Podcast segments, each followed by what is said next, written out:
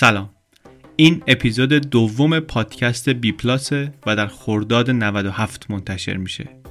بی پلاس پادکستی که در هر اپیزودش من علی بندری یک کتاب غیر داستانی رو به صورت خلاصه برای شما تعریف می‌کنم. یعنی ایده اینه که مغز کتاب رو حرف اصلی کتاب رو بیام اینجا بگیم که اونایی که کتاب می‌خونن یک دید معقولی داشته باشن از اینکه این کتاب چی بهشون میده اگه برن سراغش. اونایی هم که کتاب نمی‌خونن بتونن اینجوری حداقل اصل اون محتوایی رو که نویسنده واسه منتقل کردنش کتاب نوشته دریافت کنن.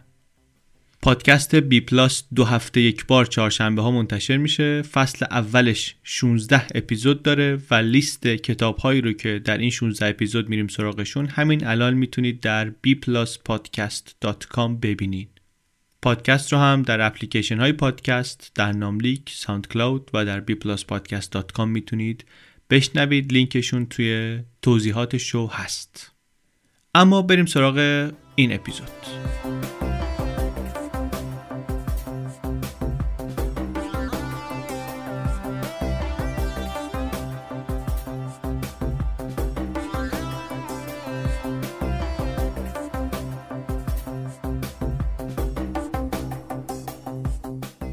کتابی که در اپیزود دو خلاصش رو تعریف می‌کنیم. اسمش هست تاریخ جهان در شش لیوان.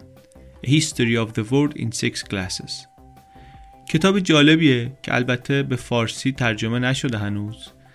میاد نویسنده داستان 6 تا نوشیدنی محبوب رو از اول پیدایششون تا امروز تعریف می‌کنه و از خلال گفتن این قصه ها ما خورده با تاریخ جهان بیشتر آشنا میشیم.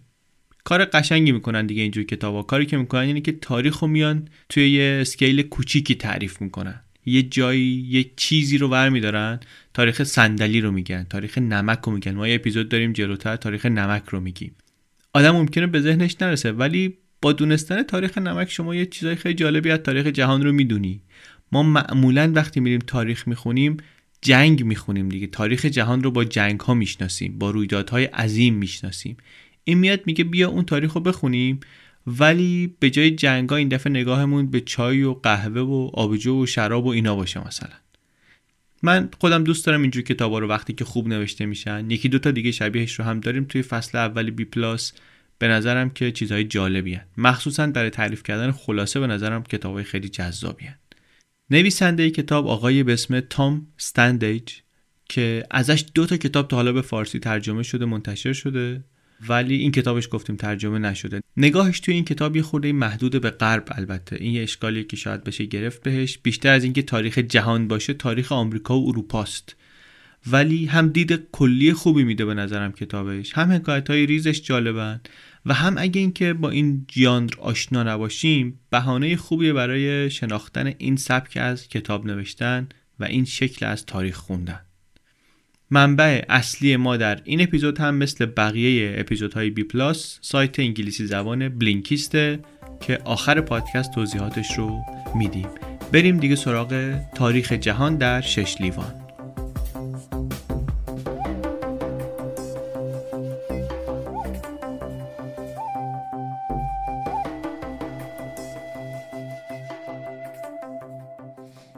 اولین نوشیدنی که در موردش حرف می‌زنه آبجوه. آبجو یه چیزی که خیلی از آدمای دنیا ازش لذت می‌برند چه الان چه در گذشته چه در آینده. ولی آدمای کمی هستن که از خودشون این سوال رو کردن که کی اختراع کرده آبجو رو؟ از کجا آمده؟ البته اختراع که نشده در واقع کشف شده آبجو. ریشه آبجو برمیگرده به اواخر عصر یخبندان یعنی ده هزار سال قبل از میلاد مسیح. وقتی که آدم ها در منطقه بسیار حاصلخیزی که به اسم هلال حاصلخیز میشناسیمش یک منطقه بسیار حاصلخیز هلالی شکل در خاورمیانه و شمال آفریقای امروز و جایی که بشر شروع کرد به یک جانشین شدن گهواره تمدن اونجا اونجا جایی که تمدن بشری شروع شد عملا ده هزار سال قبل از میلاد چی شد؟ آدمیزاد شروع کرد به کشت وسیع قلات و گندم در کجا؟ در این هلال حاصلخیز. یه جای از دجله و فرات از بین النهرین در واقع شروع میشه تا ساحل شرقی مدیترانه. به نقشه امروز دنیا که نگاه کنیم عراق، سوریه، لبنان، قبرس، اردن، فلسطین اشغالی و فلسطین مصر و یه قسمتهایی از جنوب شرقی ترکیه و غرب ایران. اینها شاملش میشه.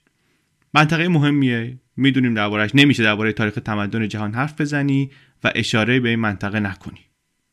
آبجو هم در واقع از همینجا شروع میشه قصهش خیلی زود آدما فهمیدن که قلات اگر در آب بمونه نشاسته یا اساره که داره تبدیل میشه به مالت.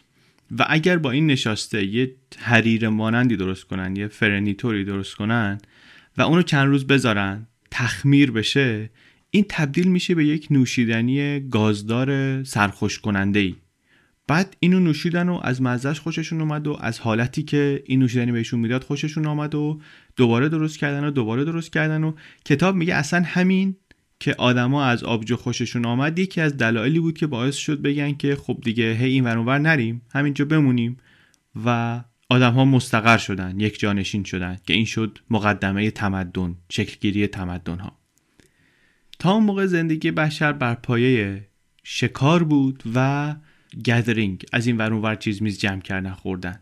فناوری ذخیره کردن مواد غذایی رو هنوز بهش دسترسی پیدا نکرده بودن. یه تیکه های زمینی رو ممکن بود بتونن برای مدت خیلی کوتاهی استفاده کنن یه چیزی بکنن بخورن ولی نمی‌تونستن چیزی ذخیره کنن. بعد که این محصولات پایه غلات رو بهش رسیدن مثل نان و آبجو این باعث شد که برن دنبال منبع ثابتی برای تأمین کردن غلات برای اینا. و اینطوری رفتن به سمت ذخیره کردن غلات برای مصرف چند ماه آینده یا حتی سال آینده. و بعد همینطوری که دیدن این ذخیره کردن چه مزایایی داره براشون گفتن خب بهتره که در کنار این منابعی که داریم درست می‌کنیم بمونیم خودمون. همین نیاز به قلات به تدریج انسان رو برد به سمت توسعه کشاورزی. جامعه رشد کرد و اتکا به همین محصولات با پای قلات مثل آبجو و نان هی بیشتر شد و بعد انسان کم کم شروع کرد به کشاورزی کردن و کاشتن محصولات دیگهی که دلش می‌خواست. این یک جانشینی کم کم بزرگ شد تبدیل شد به تمدنهای بزرگتر و آبجو شد جزئی بزرگتر از زندگی روزانه مردم. شد نماد تمدن و پذیرایی به آبجو نشون دهنده مهمان نوازی بود و دیگه در مراسم مذهبی و حتی در مراسم دولتی و رسمی هم آبجو نوشیده می‌شد و عملا شد نوشیدنی انسان متمدن. توی گیلگمش هم که به عنوان اولین اثر ادبی تاریخ بشریت شناخته میشه و در همون بین نهرین هم نوشته شده و اینها اونجا هم آبجو رو میگه که این نوشیدنی انسان متمدنه. اینطوری بهش اشاره می‌کنه. در واقع کشف آبجو در رشد یک جانشین نقش داشته نقش مهمی داشته. این از قصه آبجو. نوشیدنی بعدی که کتاب میره سراغش شرابه واین.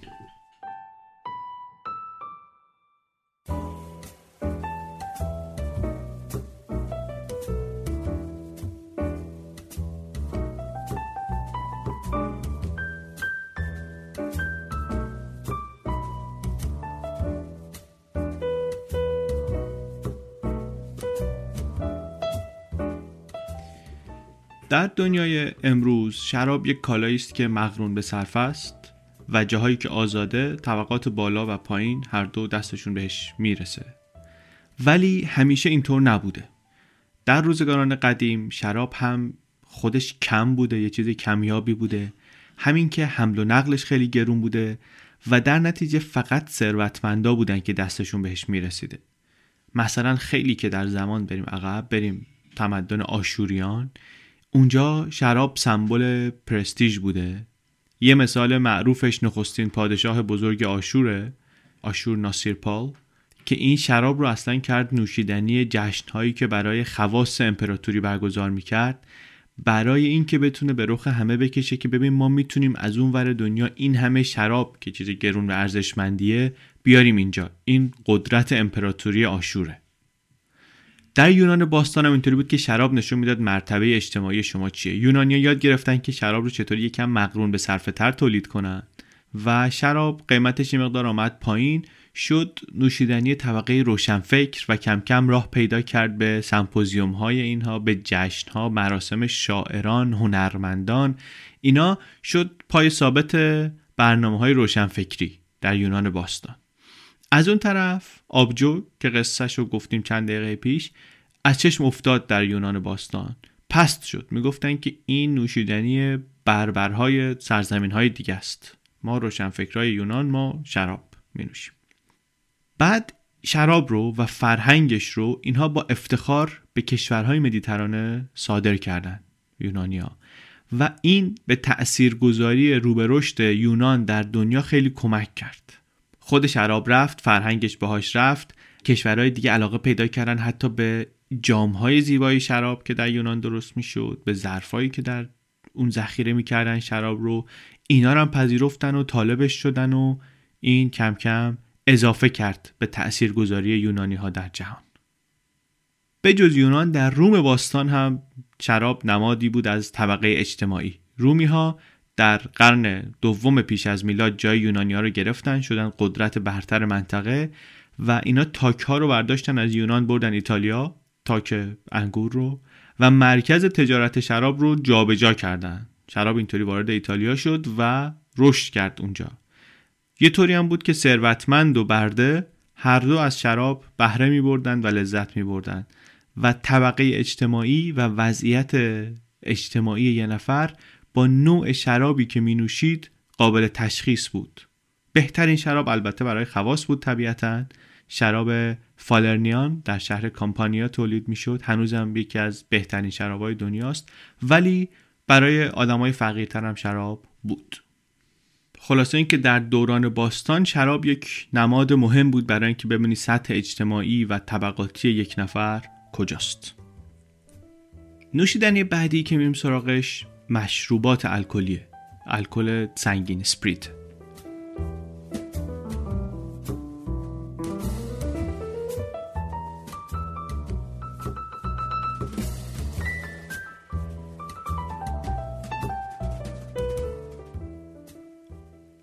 پیشرفت بزرگ بعدی در تولید الکل هم در دنیای عرب روی داد. عربا تونستن فرایند تقطیر رو یاد بگیرن و اینطوری تکنولوژی تولید الکل رسید به یک مایلستون جدید به یک مرحله جدید. و از اونجا به بعد خیلی گسترده تر شد. ابداعش البته کار اعراب بود ولی به دلایل مذهبی رشدش نه در دنیای عرب بلکه در اروپا شروع شد. اروپایی اینطوری بودن که فکر می‌کردن که شراب تقطیر شده التیام بخشه. یک شیمیدان ایتالیایی هم بود. این آمد. متون عربی قرن دوازده رو خوند درباره تقطیر شراب و نمک. و بعد شروع کرد خودش آزمایش کردن و رفتن با اینا و یک نوشیدنی درست کرد که خوشمزه نبود. ولی کم کم به عنوان دارو جاش رو باز کرد. چه برای بیماری های قلبی چه برای بیماری های دیگه حتی تا فلج اینو تجویز می‌کردن و ازش استفاده می‌کردن. این نوشیدنی الکلی که از تختیر شراب به دست آمده بود. همونطور که شراب تأثیر یونانی ها رو در جهان زیاد کرد مشروب هم اسپریت ها هم اینا در گسترش نفوذ و تأثیر اروپایی ها در دنیا نقش داشتن.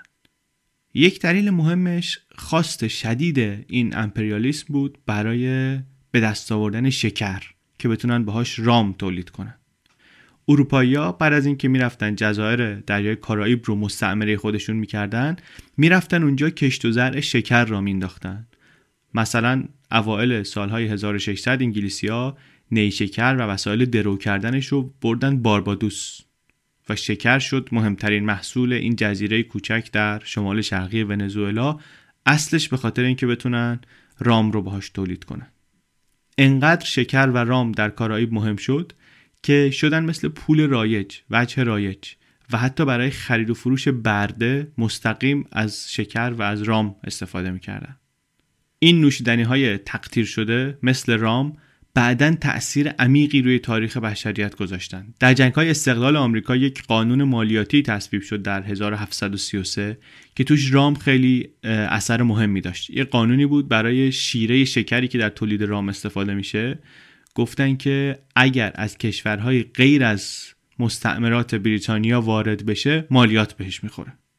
مستعمره نشینانی که در آمریکا بودن گفتن که نه و ما قبول نداریم اون حرفا و ادامه دادن به قاچاق این شیره شکر. از فرانسه می آوردن می‌گفتن کیفیتش بهتره قیمتش هم پایین تر بود و این سرپیچی کردنشون از قوانین بریتانیایی ها و مبارز طلبیشون کم کم کشیده شد به عرصه های دیگه و به محصولات دیگه و شد جنگ استقلال و نهایتا منجر شد به استقلال آمریکا از انگلستان. رام اینجا نقش مهمی داشت. یعنی به کمک اختراع فرایند تقطیر و همچنین به کمک رونق تجارت این مشروبات نوشیدنی های الکلی از خاورمیانه و اروپا رفتن به همه جای دنیا. خب تا اینجا این سه تا نوشیدنی مهمی که گفتیم آبجو و شراب و سپریت مشروب مشروب الکلی اینا الکلی بودن هر سه تا. درست؟ از اینجا به بعد سه نوشیدنی مهم دیگر رو معرفی می‌کنیم و قصه تاریخشون رو خیلی خلاصه میگیم که اینها الکلی نیستن.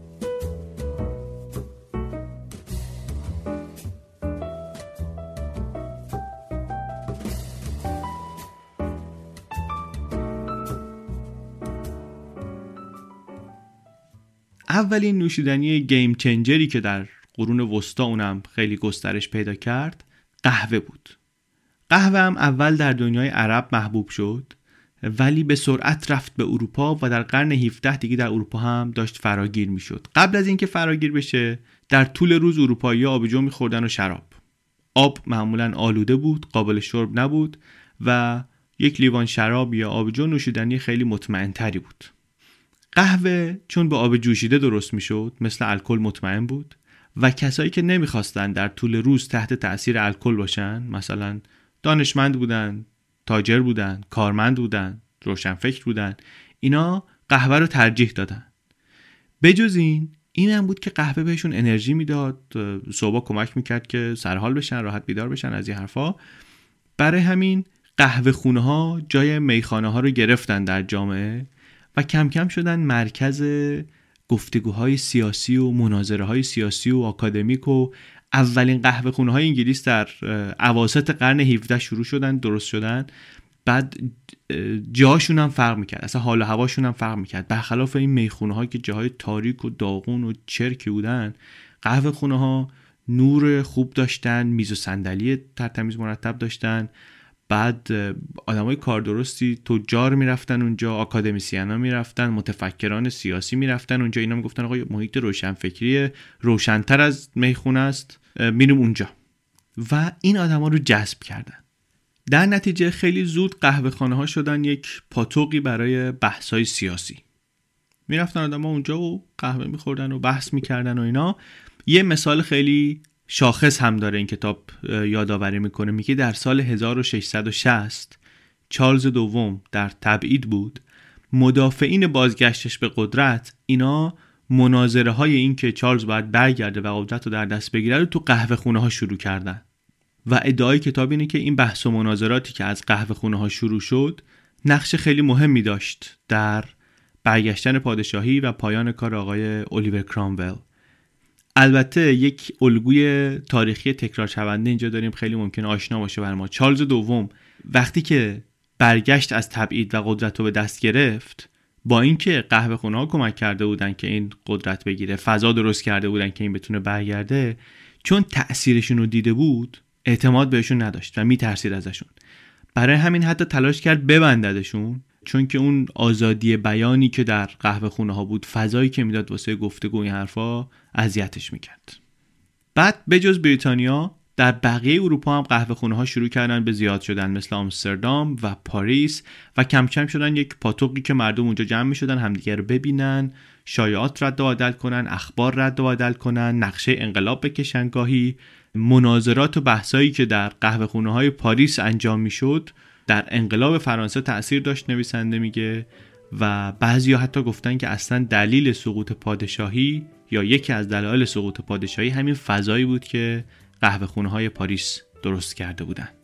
پس نکته شاخص تاریخ قهوه اینه که به عنوان نوشیدنی حلقه های فرهنگی در سرتاسر سر اروپا جاش شد سفت کرد همون اول کار.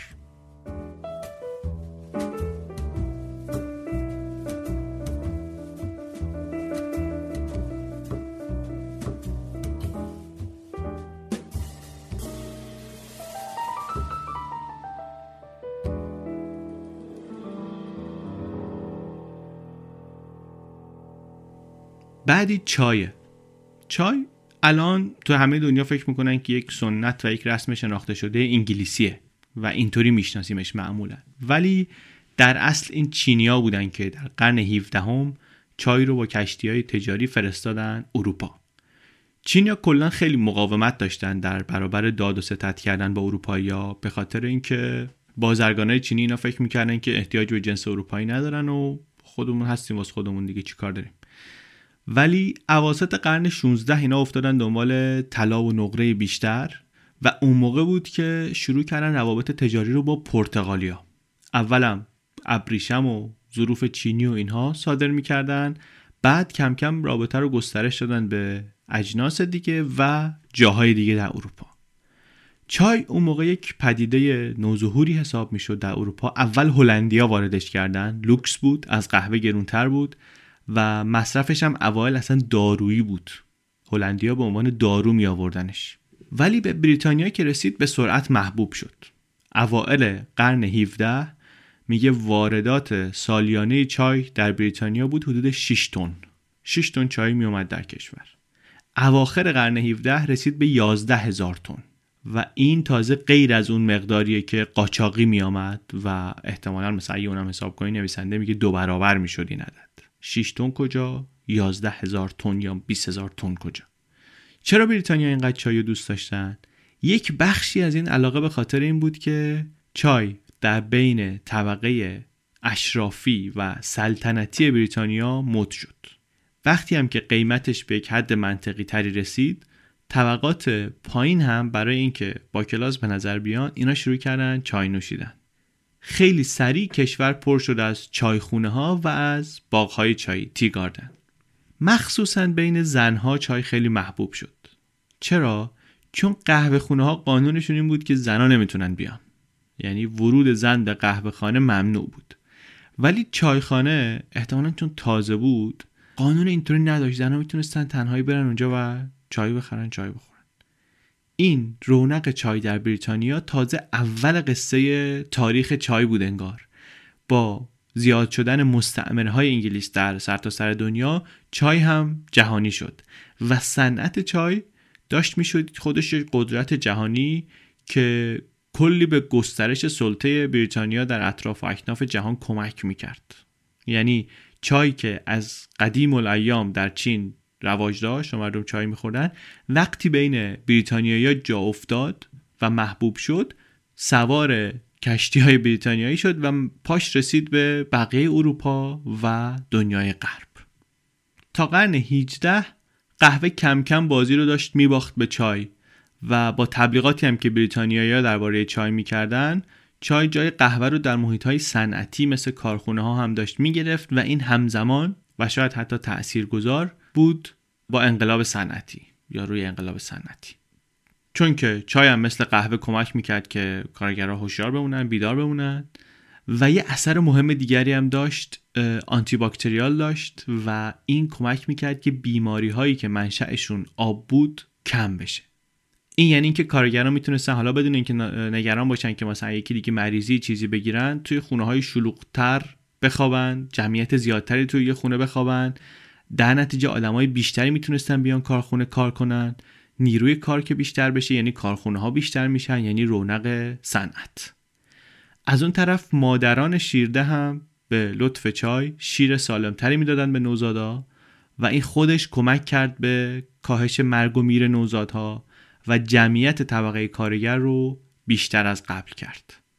بجز این مثل هر چیز دیگه مصرف چای که زیاد شد اهمیتش که در زندگی رفت بالا کارخونه دارا و تولید کننده ها شروع کردن برای تولید بیشتر ابداعات جدید آوردن نوآوری آوردن در صنعت و چای به تنهایی خودش هم باعث رشد صنعتی شد. یه کار دیگه ای که چای داشت می‌کرد این بود که داشت کمپانی هند شرقی رو می‌کرد یکی از قدرتمندترین شرکت های دنیا. کمپانی هند شرقی مسئول تأمین چای بریتانیا بود و درآمدی داشت حتی بیشتر از درآمد خود دولت بریتانیا. از دولت بیشتر درآمد داشت. این طبیعتا بهشون یک قدرت سیاسی داده بود که حتی بتونن روی سیاست گذاری های مالیاتی اثر بذارن. وقتی شما بیشتر از دولت پول در بیاری عملا می‌تونی حرف بزنی. موقعی که داره دولت تصویب قانون می‌کنه سیاست گذاری می‌کنه. برای مثال یک قانون چای که در 1773 تصویب شد به این کمپانی هند شرقی اجازه می‌داد که اینا اگر دارن چای وارد آمریکا می‌کنن مالیات ندن.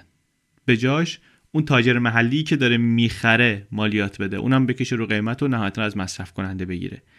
این خیلی اتفاق مهمیه به خاطر اینکه مثل همون قصه ای که در مورد شکر و رام گفتیم اینم منجر شد به اعتراضاتی. این اعتراضات خیلی معروفه اعتراض و بایکوت و اینها رسید به یک حرکتی به اسم تی پارتی. تی پارتی در بوستون اوجش اونجا بود.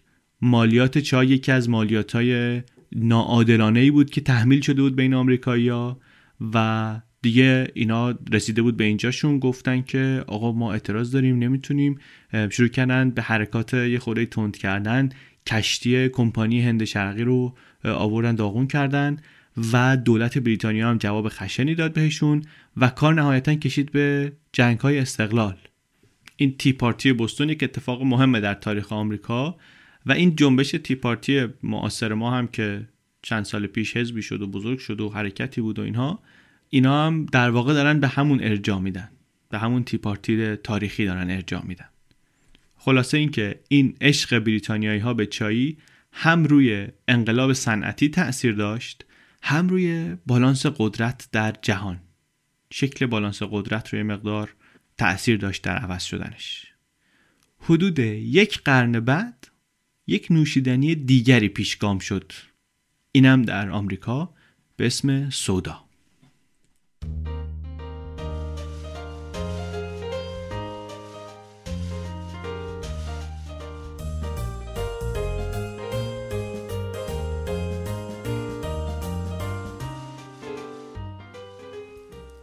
البته ابداعش مال آمریکایا نبود. یک دانشمند و روحانی بریتانیایی این اولین کسی بود که آمد فرایند حل کردن گاز در آب رو کشف کرد و تونست سودای گازدار اختراع کنه. بسازه.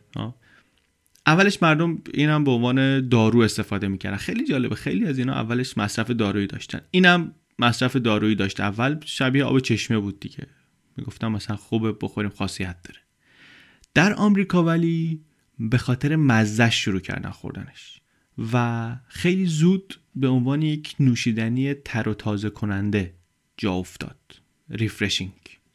بعد یه آقای که در دانشگاه ییل پروفسور بود این آمد در سال 1805 بطری کردن نوشیدنی رو ابداع کرد.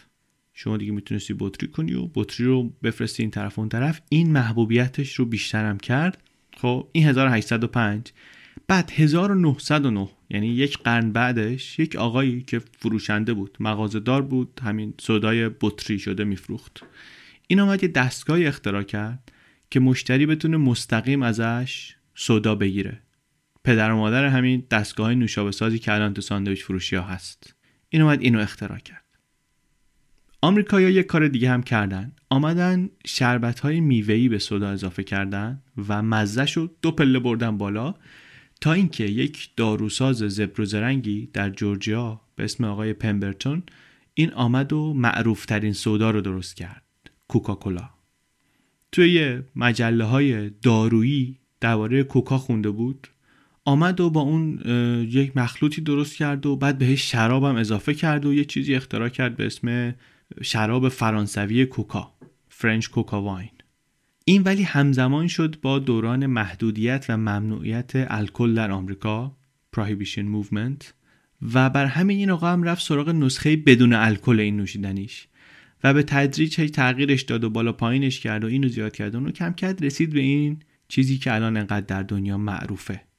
اول به عنوان کوکاکولا تبلیغش می‌کرد به عنوان یک چیز مقوی ولی بعد یک marketing خیلی هوشمندانه ای کرد که این موضوع بسیاری از کتاب های marketing و تبلیغات و ایناست که اینو عوض کرد عملا. همون محصول همونه ولی به جای اینکه بگه یه چیزی که برای تقویت شماست اینو گفتن برای رفع خستگی برای refreshment تر و تازه کردن. این میگن که خیلی تاثیر داشت در محبوبیت عجیب و غریبش. آدم خاصی هم هست میگن که مثلا فکر می‌کرد دوتا سی توی تبلیغات شکل خوبی داره کوکاکولا بر همین اسم انتخاب کرد. بعد هی می‌خواست اینو به دست همه برسونه نمونه مجانی میفرستاد پوستر میفرستاد بنر میفرستاد می‌خواست همه با خبر بشن که این یک نوشیدنی شیرین گازدار درست کرده. استراتژی های تبلیغاتیش خیلی هم کارآمد بود خیلی هم موثر بود. از 200 گالون در ماه در 1887 رسید به 76 هزار گالون در 8 سال بعدش. ظرف 8 سال از 200 تا رسید به 76 هزار تا. داستان عجیب غریبی کوکاکولا خیلی مختصر تو این کتاب تعریف می‌کنه. طبیعتا کسی بخواد بخونه می‌تونه بره جاهای دیگه ردش رو بگیره. ولی اینجا حرف اینه که سودا در بریتانیا اختراع شد عملا ابداع شد. ولی در ایالات متحده بود که اوج گرفت و اونجا بود که کوکاکولا به سرعت وارد بازار شد و پیشرو شد در بازار. ولی این کوکاکولا که یک چیز آمریکایی بود تبدیل شد به یک برند جهانی که همه دنیا بشناسنش و دنیا رو بگیره.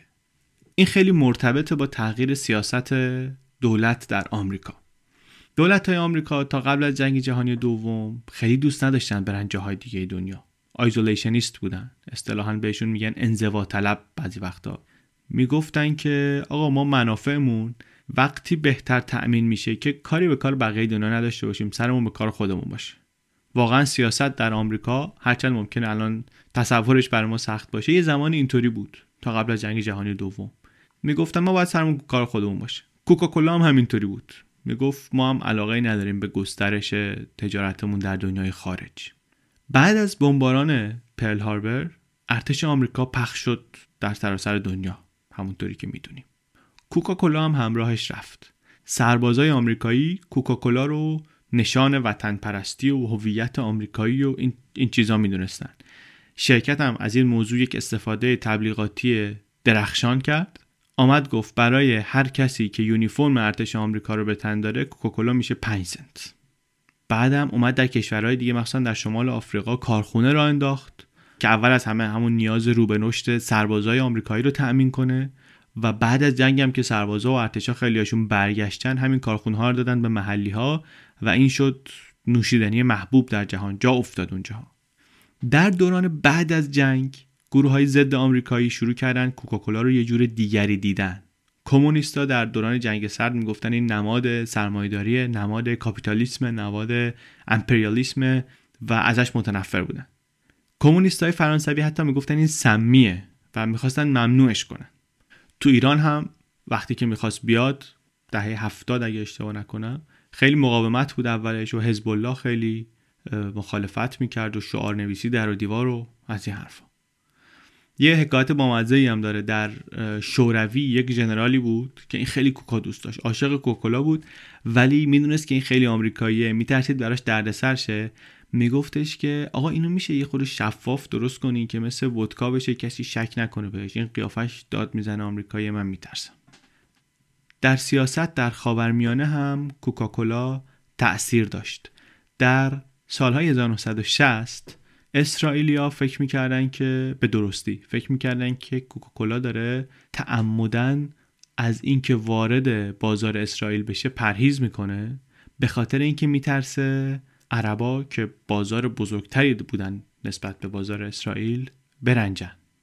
جالب الان یه خود به این فکر کنیم که دینامیک ماجرا چقدر در این پنج دهه عوض شده. اون موقع کوکاکولا وارد اسرائیل نمی شده از ترس اینکه بازار عرب رو از دست بده. ولی گروه های طرفدار اسرائیل در سراسر آمریکا انقدر فشار آوردن و شروع کردن بایکوت کردن تحریم کردن کوکاکولا تا اینکه این شرکت راضی شد که در تلاویو یه کارخونه بیاد تحت لیسانس شروع کنه بطری کردن نوشابه. البته عربا هم واکنش نشون دادن و بایکوت کردن. تا دهه 80 هم ادامه داشت این تحریم. تحریم بود کوکاکولا در دنیای عرب. به نشانه اعتراض به اینکه اینا رفتن فلسطین اشغالی. خلاصش ولی اینکه این کوکاکولا که الان میگن 3 درصد مایعات دریافتی همه انسان ها در همه جهان رو تأمین می‌کنه 3 درصد خیلی زیاده. این با برداشته شدن سیاست های انزوا طلبانه و آیزولیشنیسم در آمریکاست که تبدیل میشه به یک پدیده جهانی.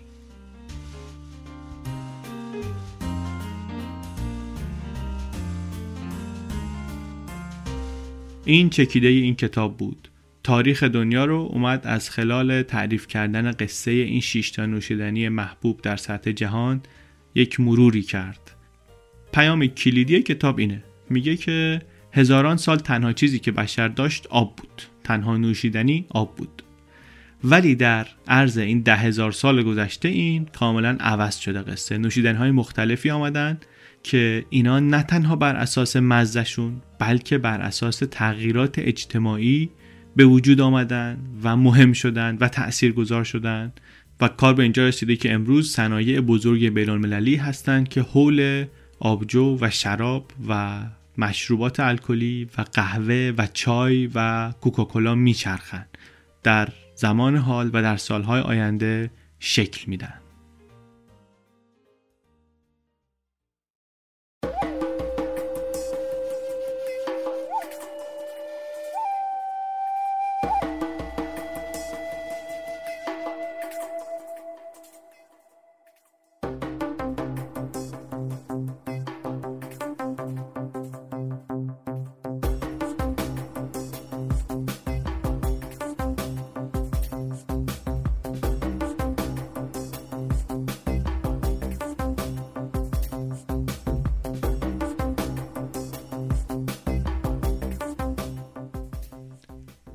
چیزی که شنیدین اپیزود دوم پادکست بی پلاس بود. این اپیزود بی پلاس رو من علی بندری به کمک فاطمه فخاریان و امید صدیق فر ساختیم.